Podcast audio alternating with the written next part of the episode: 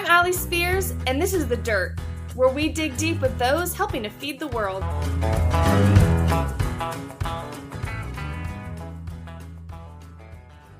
Episode 31 Georgia Monroe. So I'm sitting down today with Georgia Monroe from Basecamp Farms, and we are at a beautiful location at their um, flower farm and flower shop, and I am so excited to talk to you today. So, for those of you um, who maybe do not know about Basecamp Farms, maybe you could kind of tell us a little bit about what you guys do here. Absolutely. So yeah, my name is Georgia Monroe and I'm with Basecamp Farms. So we are located just outside of College Station. And so we grow cut flowers for the floral industry. And so we are just in our fourth season. We're going into our fourth season, and so we are very new. I do not have a horticulture background. Um, I used I went to school to be a nurse, and so I have been self-taught. Um, and so we have kind of started from the ground up. It's been a labor of love, and and we have starting this year about seven acres, eight acres in production, and so we've expanded very quickly. Um, the first year we had about half an acre in production, and the second year it was about I think an acre, and then it's just kind of kept going up Wow. after that. Yeah. So yeah, you guys have grown rapidly and expanded very quickly. Um, so in two, kind of, I looked through y'all's story and your background and everything, and you come from kind of a farming, ranching background. That's right. Yeah, I'm a fifth generation farmer. And so my family got started mostly with cotton. So we have cotton and wheat, and that's back in West Texas. Okay. And so my family's all in West Texas. Um, and so we, cotton, wheat, my, my grandfather was a cotton gin manager for 30 years. Um, and then I, my, my dad, he was a banker for his full-time job, but he, we had a hobby ranch. Um, and so he roped cattle and steer wrestled and he actually went to Texas A&M and he was on the rodeo team and the meat science judging team. And so I grew up on a small ranch and grew up around team roping and I showed lambs with the 4-H and FFA. I did animal judging as well um, in junior high and high school. And so I very much came from a agriculture background. My husband did not. Okay. Um, he is from urban Southern California. Okay. And so this has been a learning experience for him, but for both of us as well. Yeah. Yeah. Well, how cool that you guys kind of get to do it together. And obviously, mm-hmm. I mean, you can't see obviously on the camera right now, but this is something to be proud of for sure. Thank you. So, what, you. all of that as your background, what made you decide floral and flowers? Yes. So I'm a crazy plant lady. That's where it starts, and I'm hard-headed as well. And so I've always loved flowers, and my phone has over 40,000 pictures of flowers. Um, so growing up, I always enjoyed flowers, and my parents, um, they had they had beautiful they did it all themselves like landscaped gardens um, in their backyards. My parents also had um, like an acre vegetable garden and so they shared it with everyone in the community and at church and so i didn't appreciate it then like i do now because i know how much hard work it is Yes. um, and so they instilled that love for me. And so as I got older, I went to nursing school and worked as a nurse for about a year and a half. Um, my husband was in the Army um, and stationed at Fort Hood. And so while he was in the Army, he was gone. He was gone for over two years of our, well, no, he was gone over half of the first two years of our marriage. And so he was gone a lot. So while he was gone, I tried to be productive and start started to just learn about gardening in general. And so that's kind of where it started. And over there, we've been married now 10 years. And so over the first few years of our marriage, we bought two houses and I had the opportunity to do the landscaping. And so the first house was a new build. And so I was able to do all the landscaping myself for that one. And my parents were really big on like native Texas landscaping plants, low water, um, not necessarily the xeriscape deserty plants, but just beautiful flowering plants that were um, appealing to all of the pollinators and that helped the pollinators. And so that's what I wanted in my gardens as well. And so the first house was a new build. The second house was whenever we moved back to College Station for my husband's job. And the previous owner did everything wrong. and so I tore it all out over the course of about a year. And we really, um, I got to start over on that property. Um, so I've just I've always really enjoyed it. And so while we were in that College Station house, um, well, back up a few years, I just started learning about the floral industry. Um, I wanted to have cut flowers. I wanted to have bouquets in my home, um, but I wasn't happy with what the grocery store options were, Right. and um, I I wasn't happy with those options, and then and or I couldn't afford, you know, having buying them every week like I wanted, and so I started learning about the flower industry and where flowers come from, and so currently about 90, well, that's 70 to 90 percent of flowers in the United States are imports, and so they come from all over the world. Huh. Um, primarily for us, it's South America, and so Ecuador, Colombia, Mexico, um, Holland is a big one, Italy, um, China, and Kenya are also other big ones. And so that started back in the 60s, 70s, 80s, early 90s. Wealthy Americans went down to those countries and made million dollar greenhouses. And that's you know the, the labor is cheaper the Right. land is cheaper. There's i don't know if there's any taxes if not it's very it's very minimal. And so they're all imported in. And so that's why the, the flowers that you see at the grocery store those um, they may not last for very long uh, whenever they get to your end user and that's because they've been a either in storage for they, those roses can be cut anywhere from seven days up to 30 days. Oh, wow. and they can be stored in coolers um, for up to that long. So valentine's day is coming up and already the floral industry is preparing for that one holiday. And i can guarantee you that um, even flower shops in college station have like refrigerated trucks already full of flowers Flowers. um, you know up to 10, 10 days to two weeks in advance um, so that's why they don't last for very long Huh. is because they've maxed out they've lived their life in storage Right. um, so yeah, yeah. So the flowers that you see at the grocery store or flower shops, like they come from all over the world, and um, so that's what, that's I started just learning about where those flowers come from and that's kind of where our niche is right now is that we're able to grow flowers that don't ship well. So all of those flowers that are imported are shipped in cardboard boxes, 3 mm-hmm. foot by one foot wide, and you know they're out of water, and so that's very stressful on that plant. And so at a regional level, there are hundreds of flower varieties that do great. They just can't be shipped like that. And so that's what we try to focus on. Okay. And so that can range, we grow 12 months out of the year. And so we grow about 40 different flower varieties over that 12 month span. And some of them, we have our main crops. Um, so sunflowers are our main crop. Um, I'm hoping to grow like 400,000 of them this year. Um, so it's a big number. And so that's our main focus crop. Sunflowers are not my favorite flower. Most people think that they are, but that's not right. Um, they, dahlias and garden roses are my favorites actually. Um, so sunflowers, they grow really well here. And so here in South Texas, we're very limited on what does well. Right. Um, unfortunately, we have a very harsh growing environment. It's extremely hot. It's extremely um, humid where we are, and so it's we're what is today? January 25th, Yep. and it's 75 degrees here. Yes. And so our cool season crops um, have they need to have about a 50 to 55 soil temperature to do well. And so where we are today, you know, that's just very hot. Right. And so a lot of those cool season flowers will go dormant if the soil temperature is that high for very long.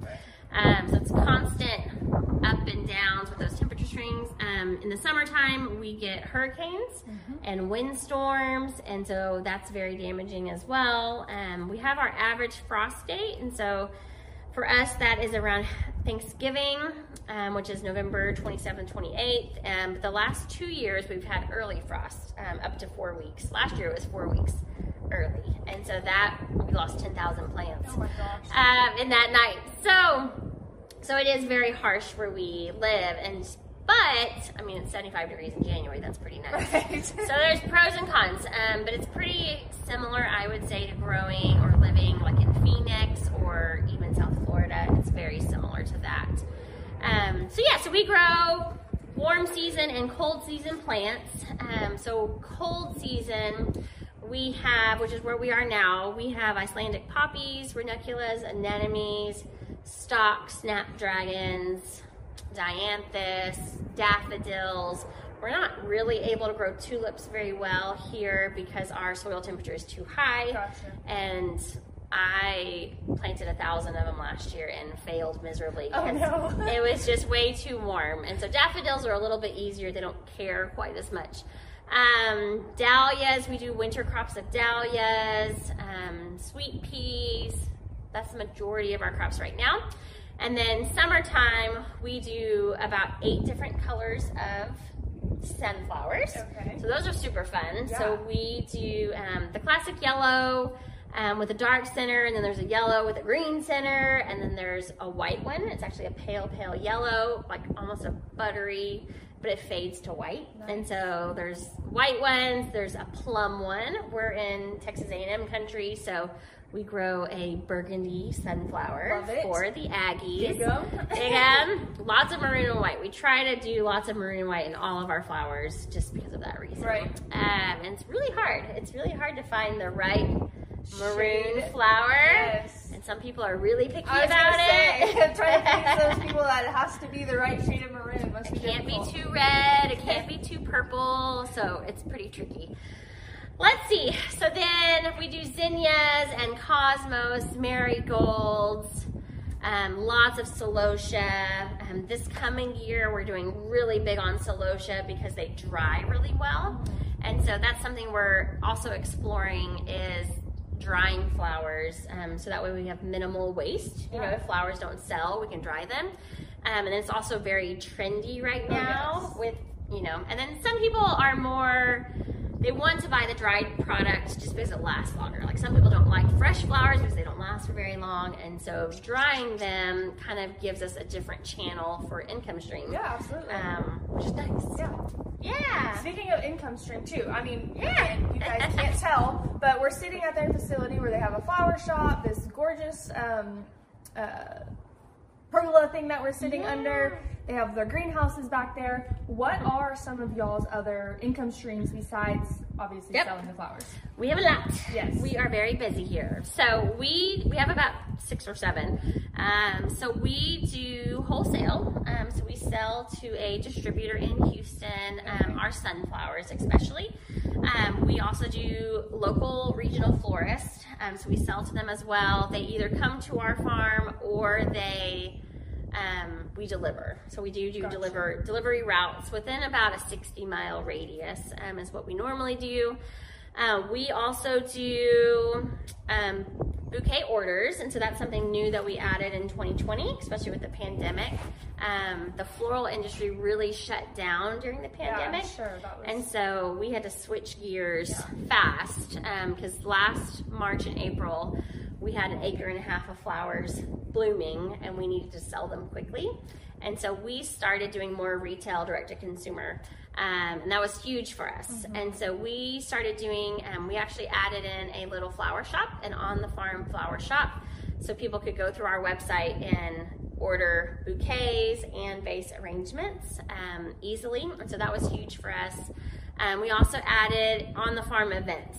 And so one of those was called Pick Your Own.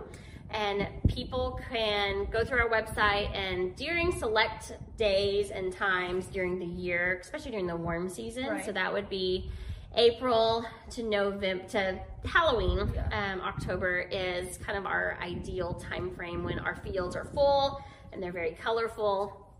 And so pick your own. People can come out, buy a bucket or a jar, and they can harvest from our fields. Cool. And so that's really fun. Yeah. Um, and that is really easy on me because um, flowers are a perishable product. Right. And so without us having to get really big and get you know very logistical with how we sell our flowers um, the pick your own has been a lifesaver for us especially during the pandemic times because people cut the flowers and you know i don't have to worry about Right. them dying Right. before their lifespan is up so we also have 20 chickens on the farm and so the kids come well kids and adults come and feed the chickens and so that's been really fun. And that's kind of our vision moving forward is doing, becoming a destination kind of location and letting everyone come to the farm and experience being outside and what we do here. And, you know, when I was going to school 15 years ago, um, I really, I wasn't aware of all of the different um, job opportunities um, in agriculture Right. and horticulture for sure. And so, you know, I want to give everyone, um, but specifically kids, um, just kind of that eye-opening experience to, to do what we do. Yeah, kind Yeah. Mm-hmm. of the ag tourism side of things too, just kind of exposing people who would not otherwise be exposed to agriculture in a fun kind of community way. When you need mealtime inspiration, it's worth shopping Kroger, where you'll find over 30,000 mouthwatering choices that excite your inner foodie. And no matter what tasty choice you make, you'll enjoy our everyday low prices, plus extra ways to save, like digital coupons worth over $600 each week. You can also save up to $1 off per gallon at the pump with fuel points. More savings and more inspiring flavors make shopping Kroger worth it every time. Kroger, fresh for everyone. Fuel restrictions apply. Way. So For sure. Cool. For sure. Yeah, and flowers, they are one of the highest um, per acre crops that you can have. And I think that's nobody knows that. You know, the floral industry is like a five billion dollar industry. Well, yeah, I can only And imagine with everyone holidays and everything, right? Yes. Oh yeah. And so it's it's huge. And then there's always weddings. Yep. There's always weddings, there's always funerals, there's always birthdays and anniversaries. And so there's tons of opportunity there Yeah. um, that we're wanting to share. Yeah. So, yeah. So then we do. Um, we have this event center. We built this pavilion about. We finished it about a year ago, and so we've been renting it out for small events. And so, 100 people or less. Um, we have big dreams for it to do bridal showers, baby showers, corporate parties. Um, I host workshops myself, and so we do Christmas wreath workshops, gardening workshops, floral design, watercolors, you know, you name it, we do it. Um, we really want to, I started doing, um, you know, college parties as well or sorority events.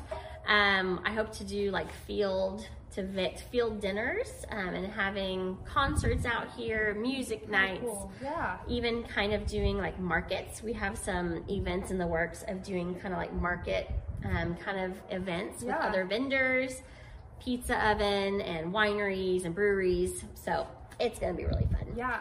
Yeah. And it's such a beautiful place. I mean, we're really not that far from College Station, Bryan area, but yet it's kind of like its own little slice of heaven out here. That's right. And we we are also an hour, hour and a half from Houston, Right. and we have tons of customers that come up almost every week um, to come and either buy flowers or we also do um, photography sessions out here. That was one other thing I wanted to mention. Yeah, so photography sessions have been huge for us. And so people can go through our website and they either, we offer floral photography sessions. So that's blue bonnets, wildflower, wildflowers. Um, this year we're exper- experimenting with a larkspur field. I'm not sure yet if it's gonna work, but um, larkspur is about a three foot tall, kind of English style garden flower. It's one of my favorites, so I'm hoping it works. But we had a very warm, dry fall, so I don't know that we're gonna get good germination on it. But um, and then we also do sunflowers. So I think we're the we for us we offer sunflower sessions differently from other ag tourism farms. Um, in that it's private, and so a photographer can you know bring one family or do many sessions out here, and you're not fighting Right. um, for the best shots. Um, I think at some of the other ag farms nearby, you know, there's a thousand people Right. running around and kids Yeah. are running around. So, so we only want small groups, and um, they pay a rental fee, and either myself or a team member gets them checked in, and we have quite the process now. Um, but that's really, really popular for us as well. Yeah, I'm sure. And- Well, and if those who don't know how popular bluebonnets and sunflowers and all that is in Texas, if you're looking in here this area, here you go. You found your own little honey hole. yeah, that's right. That's right. So yeah, I think that's the highlights of our income stream. Um, we are hoping to start shipping as well we're doing um, some experimenting with shipping and um, nationwide um, in the lower 48. So that'll be really exciting as well. But most of our, our flowers we want to keep local. Right. And um, yeah, just trying to be as diverse as possible. I think, especially with 2020 um, and seeing how other flower farms, especially the big ones in California and really on both coasts, struggled. Mm-hmm um, we were small enough that we could pivot easily and, right. and have, I think it's wise to have multiple income streams just because you never know what's going to happen in the future. Absolutely. 2020 yeah. taught us anything, right? Just to right. kind of be diverse and um, yes. creative as well. Yeah. Yeah. And so also, when I first got here, she was kind of giving me a quick tour and rundown of the place. Um, and you mentioned that you guys start pretty much every flower as a seed and mm-hmm. then transplant it into your fields. So could you kind of maybe walk us through that process a little bit? Sure, sure. So yeah, probably about 75% of the majority of our flowers we do from seed. So we do have a propagation greenhouse and so we um, start everything by hand. Um, the only two that we actually direct seed in the fields are sunflowers and larkspur. Um, but we do either trays, um, so we do like 128s or 72 trays. I should have brought one over. um, but we do trays and then we hand plant. So the, the planting and the harvesting is all done by hand.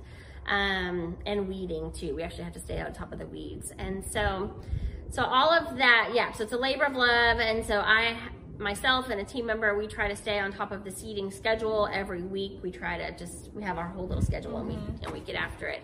Um, we do use a paper pot transplanter. We're doing some experimenting with that for, it's, it's a Japanese made product for mostly for vegetable farmers. Um, but more and more flower farmers are doing some experimenting.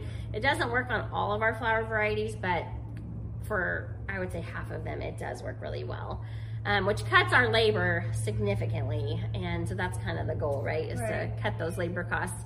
Um, so yeah, and then we do bulbs. So daffodils, ranunculus, and anemones, um, butterfly ranunculus, and then dahlias, those come as tubers. And so tubers or corms or bulbs.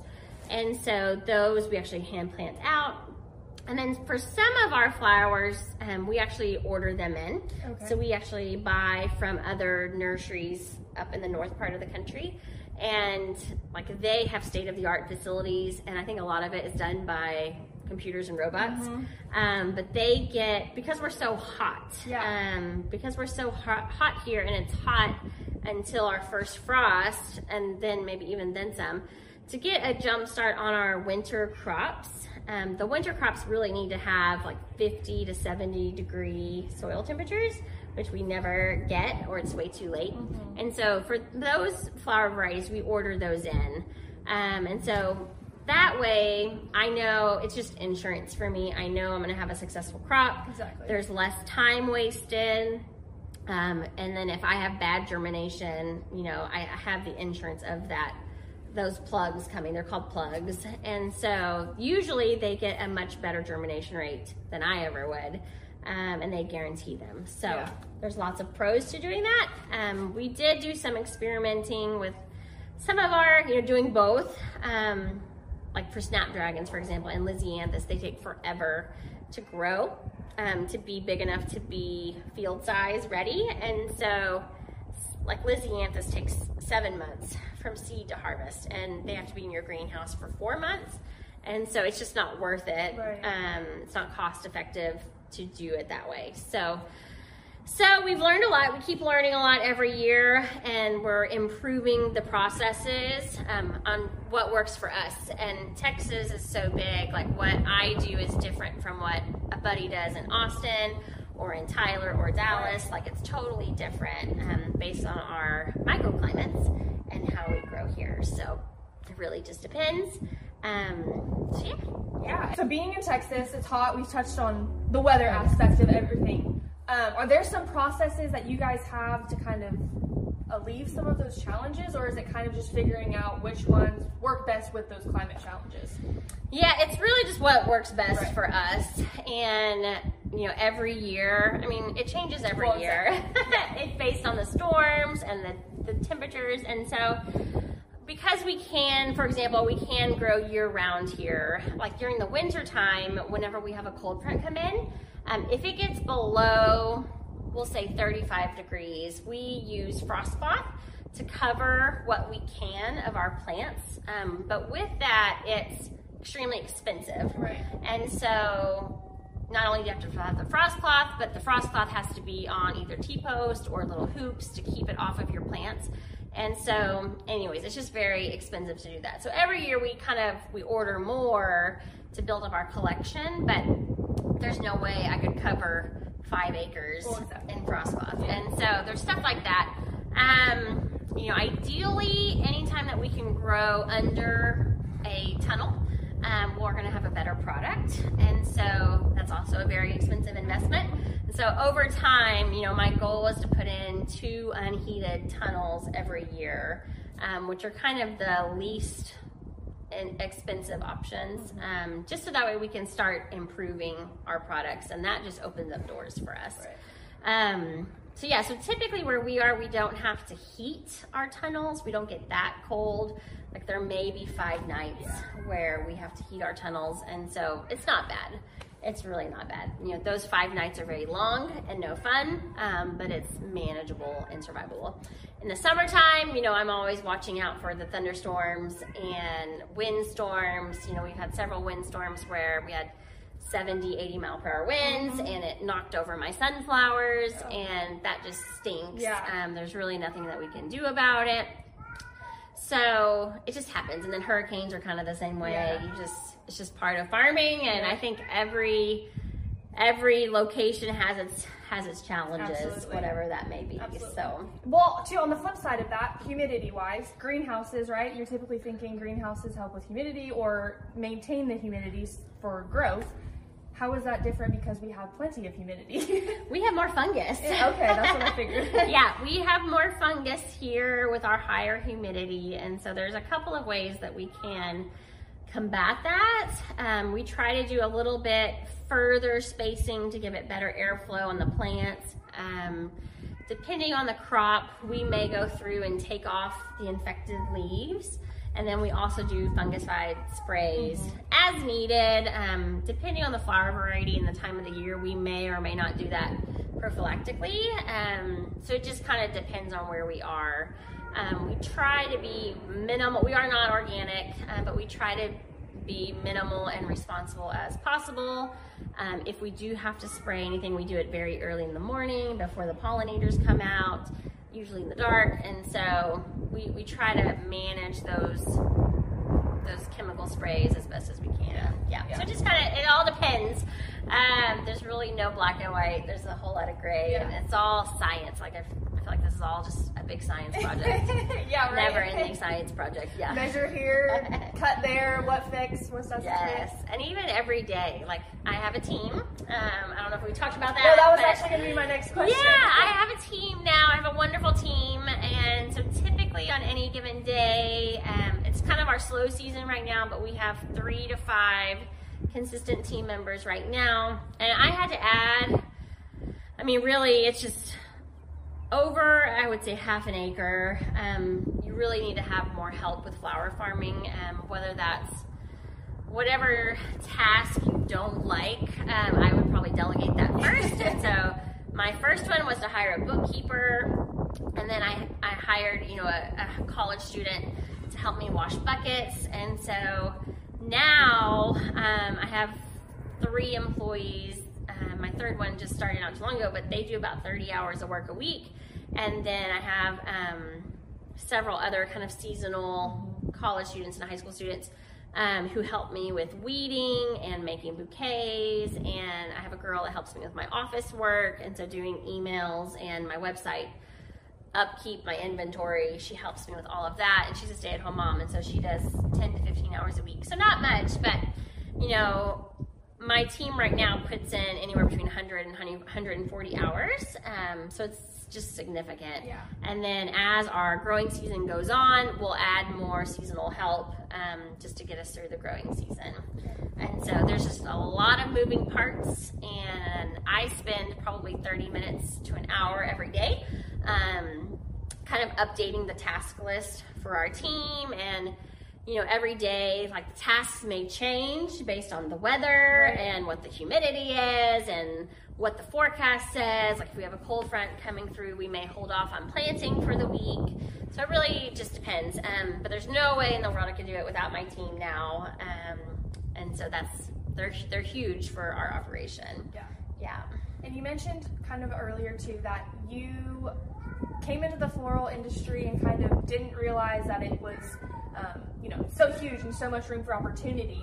What's maybe something you would tell somebody who's thinking about it or just trying to get into it?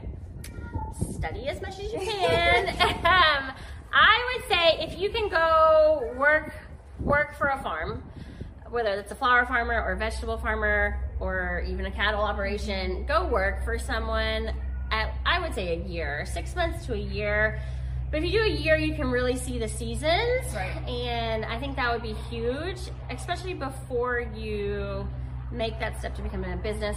Flower farming, and I'm sure with this with cattle operations too, there's just a high cost of entry. Um, it's huge and it's scary. And so I did not really like fully understand, I did not do a business plan. And so I would highly recommend doing a business plan now, but like really understanding what those expenses are. And some of them are very obvious and then some of them are hidden as right. well. Um, and so really, you know, spending time and going and interviewing other farmers in your state and even the country. Mm-hmm. Um, there are plenty of courses now online and if you need recommendations, let me know. I have I have my personal favorites um, that I won't share on camera. Yeah, no.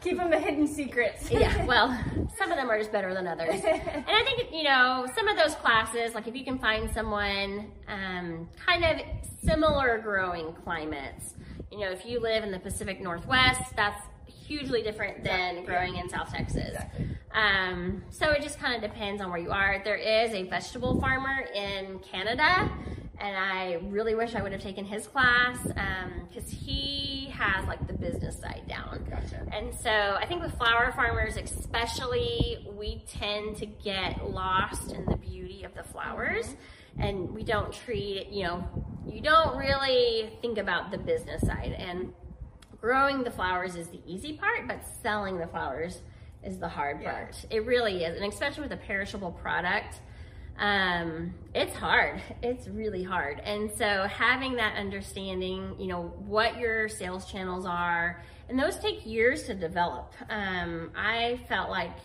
like my business model has changed every year that we've been in business. Yeah. Um, and partly that's just how we've grown, and then partly that was the pandemic, yeah. and so external factors that I didn't know. Yeah. And so yeah, so um, having a, you know, doing that business plan, really trying to have that understanding of what those costs are, I think is huge. And then your sales outlets um, is huge as well. And so also learning about, you know, if you're in college, going and taking a business class, I think that is huge. Um, if you have any desire, I think I think it should be required um, that every college student take a business class. Mm-hmm. Um, that was not the case 10 years ago when I graduated. um, but I think everyone should take a business class and really have an understanding about taxes and insurance and that all yeah. junk that nobody likes. All the adult stuff, right? All of the adult stuff nobody wants to talk about. um, so yeah, so I, I, you know, going back, just if you can have a good understanding of the business side, um, that'll just set you apart um, and put you so much farther ahead so, and even spending like a year, like if you could spend a year prepping your ground and putting in the infrastructure, that'll save you a ton of time. Because if you're trying to do it all, building your website, if you're trying to do it all at the same time, um, you're going to be very frustrated and be burned out because um, it's no fun. Yeah. So I've been there and I've done that, and and it's really no fun trying to do it all. You know, I I get up between three and four o'clock in the morning, seven days a week and just so I can work um, a few hours before my family gets up and then really just try to prioritize those tasks that I need to focus on um, before the rest of the world gets up. And so, and then taking time for myself and my family, you know, exactly. just those priorities. Um, but it's, it's a lot of, it's a lot of hustle and a lot of grunt work for um, the first three to five years, I would say. And hopefully after that, it gets a little bit easier. But um, I think, you know, and I think it's like that with any startup business, right? right? Is any startup business, and you can, my, one of my favorite podcasts is How I Built This. And I love how he interviews different startup companies, and they're all very similar. Um, but the first three to five years are the hardest, and you know that's there's all the statistics of businesses fail in the first one, three, and five years, and so if you can get it through there, uh, hopefully it'll be better and smooth sailing. So. Well, Georgia, I want to thank you for your time today. Um, and hopefully, once kind of the flowers start to bloom and everything, we'll have a, a more in depth tour of all of that um, as well. But uh, if anybody would like to get in contact with you guys or to keep in touch, what are some good ways for them to do that? Absolutely. So um, you can go through our website and send me an email. That's probably the easiest. Um, I am very active on social media, Instagram and Facebook. I love my Instagram stories. Um, we have a little YouTube channel that's a work in progress, um, Basecamp Farms. Um, so yeah, plenty of options. I'm happy to do tours and talk on the phone and you know do some some phone calls and encouraging coaching calls kind of things as well. Um, so yeah, we'd love to chat flowers and plants and how to get you started. Well, thank you so much. You're and um, hopefully, those of you who are listening or watching have learned a lot today. I know I totally have about flowers, things I never knew, um, and just the whole industry side of it all. So, um, thank you, and uh, stay tuned for hopefully a tour coming soon.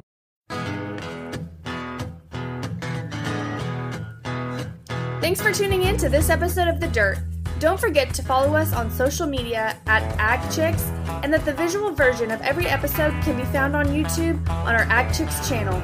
We'll see y'all next time.